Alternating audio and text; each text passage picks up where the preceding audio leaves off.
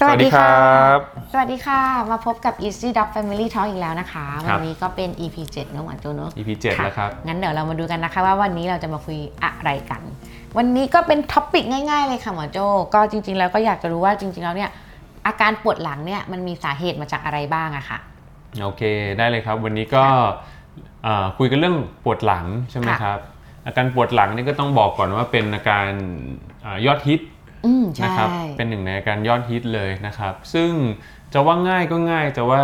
ยากก็ยากค่ะนะครับ คืออาการปวดหลังเนี่ยมันเป็นอาการที่เจอได้บ่อยมากๆ พอค่ะๆกับอาการปวดหัวอ๋อนะครับ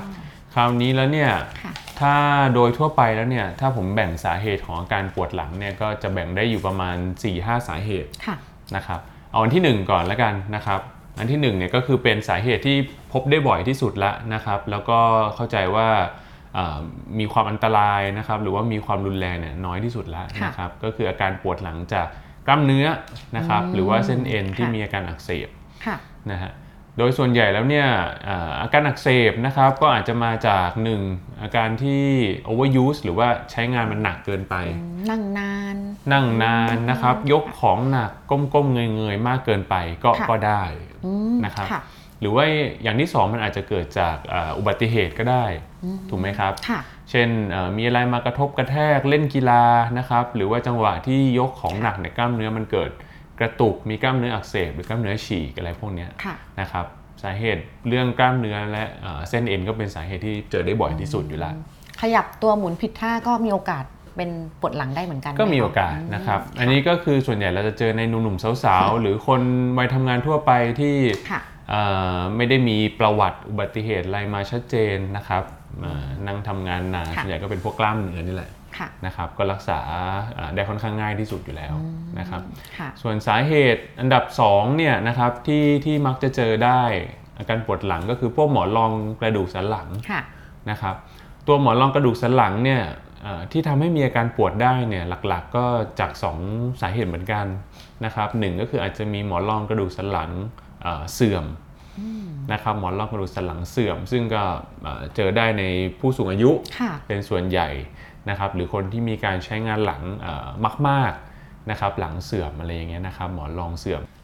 ครับตัวหมอนรองกระดูกสันหลังที่มันเสื่อมเนี่ยค่ะเอ่อมันก็จะไปกระตุ้นเส้นประสาทนะครับให้ให้มีอาการปวดตามมาได้อยู่แล้วนะครับค่ะอีกสาเหตุหนึ่งก็คือตัวหมอนรองกระดูกสันหลังเคลื่อน โอ้เคลื่อนนะครับอ่าที่เขาเรียกว่าหมอนรองกระดูกสันหลังเคลื่อน ทับเส้นประสาทอะไรพวกนั้นนะนะครับ ส่วนใหญ่แล้วก็จะเกิดจากอาจจะมีอุบัติเหตุนะครับ หรือไปยกของหนักมาแล้วก็เกิดการอ่าหมอนรองกระดูกมันแตกมีการเคลื่อนออกมา อันนี้ก็ทำให้มีอาการปวดหลังได้นะครับ อีกสาเหตุหนึ่งสาเหตุอันดับ3เนี่ยนะครับ ก็เป็นการปวดจากการอักเสบของข้อต่อกระดูกสันหลัง หรือที่เราเรียกว่าอ่าข้อต่อฟาเซตฟาเซตจอยค่ะ นะครับตัวกระดูกสันหลังเนี่ยจริง ๆ มันก็มีข้อต่อค่ะนะครับเหมือนกับข้ออื่นๆของร่างกายนั่นนะนะครับเหมือนกับข้อศอกข้อเข่าอืมค่ะนะครับข้อต่อเนี่ยถ้ามันมีอาการอักเสบมันก็จะทำให้มีอาการบวมนะครับมีน้ำนะครับข้างอยู่แล้วก็มีอาการปวดเนี่ย ตามมาได้อ๋อมีนะอาครับการบวมเพิ่มขึ้นมาด้วยใช่ไหมเอ่อมันมันจะบวมอยู่ในข้อต่อของมันเอง ซึ่งข้อต่อตัวตัวฟาเซตจอยเนี่ยเป็นค่ะข้อต่อที่เล็กมากอยู่บริเวณกระดูกสันหลังอ๋อค่ะนะครับก็ลองคิดดูว่าโอ้กระดูกสันหลังเนี่ยมีไม่รู้กี่ข้อนะครับ20 กว่าข้อนะครับข้อต่อกระดูกเวลามันอักเสบเนี่ยมันก็จะอักเสบร่วมๆกันได้หลาย ๆ ข้อไม่ได้ว่าอักเสบทีละข้อออ๋อ มีโอกาสที่จะไปได้หลายข้อเลย ใช่ครับค่ะเพราะฉะนั้นแล้วเนี่ยอาการปวดตรงนี้ก็ก็ อาจจะปวดเยอะอยู่นะครับ แล้วก็บางทีรักษายากนิดนึงนะค่ะครับส่วนสาเหตุเอ่ออันดับ4นะครับค่ะอ่าอันดับ4เนี่ยก็อาจจะมีความผิดปกติอย่างอื่นนะครับที่เกิดขึ้นกับตัวกระดูกสันหลังเองนะครับค่ะเช่นเอ่ออาจมีการติดเชื้ออ๋อติดเชื้อนะครับการติดค่ะเชื้อส่วนใหญ่ที่เจอก็เป็นเชื้อแบคทีเรีย หรือค่ะไม่ก็เป็นเชื้อวัณโรคติดจากส่วนอื่นๆของร่างกายแล้ว กระทบมาถึงกระดูกสันหลังเหรอคะ ใช่ครับ ส่วนใหญ่จะเป็นค่ะการติดเชื้อจากระบบอื่น แล้ววิ่งมากระดูกสันหลังนะครับ ที่พบบ่อยก็อาจจะเป็นอ่าถ้าเป็นวัณโรคมันก็เป็นการติดเชื้อบริเวณปอดนำมาค่ะก่อน แล้วก็ถ้าเป็นการติดเชื้อพวกแบคทีเรีย ก็ส่วนใหญ่เป็นการติดเชื้อบริเวณเอ่อช่องท้องค่ะนะครับ พวกเกี่ยวกับลำไส้นะครับ หรือพวกเกี่ยวกับอวัยวะเอ่อสืบพันธุ์ หรืออาจจะเป็นเรื่องเกี่ยวกับระบบเอ่อขับถ่ายปัสสาวะค่ะนะครับ ค่ะหมอโจ้แล้วอย่างเงี้ยค่ะ โอกาสที่กระดูกสันหลังเราจะติดเชื้อจากส่วนอื่น ๆ ของร่างกายเนี่ยมีเยอะไหมคะหมอโจ้เอ่อไม่เยอะค่ะหรอกนะครับไม่เยอะมันก็คือมันแล้วแต่ความรุนแรงของค่ะเชื้อที่ติดด้วยอ๋อแล้วก็ตำแหน่งของเชื้อที่ติดด้วยค่ะนะครับก็ถามว่าเยอะไหมไม่ได้เยอะมาก แต่ว่าก็พบได้อยู่บ่อย ๆ แล้วก็เป็นสิ่งหนึ่งที่ต้องเอ่อแพทย์ต้องคิดคิดถึงไว้ด้วยนะครับอ๋อเวลาวินิจฉัยโรคค่ะนะครับส่วนสาเหตุอันดับถัดไปอันดับ 5 ก็อาจจะเป็นเรื่องเกี่ยวกับเอ่อพวกเนื้องอกอืม นะครับเนื้องอกบริเวณกระดูกสันหลังค่ะซึ่งส่วนใหญ่แล้วเนี่ยก็ต้องบอกว่าเนื้องอกที่กระดูกสันหลังเนี่ยมักจะเป็นเนื้องอกที่แพร่มาจากที่อื่นเหมือนกัน โอ้ได้รับผลกระทบมาจากส่วนอื่นๆของร่างกายใช่ไหมคะใช่ครับใช่ค่ะส่วนใหญ่แล้วเนี่ยเนื้องอกที่แพร่มาก็มักจะเจอในคนสูงอายุนะครับแล้วก็มีประวัติเดิมเป็นโรคอ่าอาจจะเป็นโรคมะเร็งบริเวณต่างๆนะครับเช่นมะเร็งตับนะครับมะเร็งบริเวณเอ่อไตค่ะนะครับอ่ามะเร็งบริเวณ ต่อมไทรอยด์อืมนะครับบริเวณปอดแล้วก็บริเวณเอ่อเต้านมในในผู้หญิง อันนี้ค่ะจะเป็นมะเร็งที่พบบ่อยว่าแพร่มาที่กระดูกสันหลังอ๋อแล้วถ้ากระดูกสันหลังมีเนื้องอกที่กระดูกสันหลังแล้วอะค่ะ โอกาสหายมีเยอะไหมคะหมอโจ้จริง ๆ แล้วเนี่ยมันต้องดูว่าเป็นค่ะเนื้องอกแบบไหนครับอย่างที่บอกนะครับส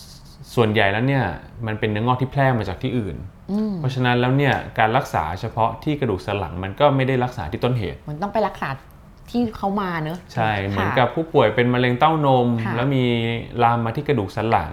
ถ้าเราไปรักษาแต่กระดูกสันหลัง แต่เต้านมไม่ได้รักษา มันก็มีประโยชน์อืมนะครับแล้วก็ค่ะมะเร็งที่มันแพร่มาที่กระดูกสันหลังในส่วนใหญ่ มันจะถือว่าเป็นมะเร็งระยะท้ายๆและเป็นมะเร็งระยะแพร่กระจายแล้วอ๋อนะครับ ก็ค่ะลำบากนิดนึงครับค่ะนะครับ ก็ต้องไปรักษาที่ต้นต่อด้วยครับส่วนค่ะอ่าสาเหตุสุดท้ายนะครับ ที่อาจจะทำให้เกิดอาการปวดหลังได้เนี่ยก็คือสาเหตุจากโรคอื่นๆ ที่ไม่ใช่โรคอื่นที่ไม่ใช่โรคทางกระดูกสันหลังเลยค่ะนะครับยกตัวอย่างที่ที่พบบ่อยก็คืออาจจะเป็นโรคเกี่ยวกับเอ่อระบบสืบพันธุ์เพศหญิงนะครับเช่นมีเนื้องอกในเอ่อมดลูกค่ะนะครับหรือมีเยื่อบุมดลูกเจริญผิดที่ พวกนี้เนี่ยมันจะมีอาการปวดเอ่อบริเวณค่ะช่องท้องนะครับแล้วบางทีเนี่ยมันจะลามไปปวดที่หลังได้ นะครับ ก็อาจจะมีการทำให้วินิจฉัยผิดได้นึกว่าเป็นการปวดหลังจากกล้ามเนื้ออักเสบอะไรพวกนั้นแต่จริง ๆ แล้วมีพวกอ่าเนื้องอกหรือผังผืดอยู่ในค่ะบริเวณอุ้งเชิงกรานก็ได้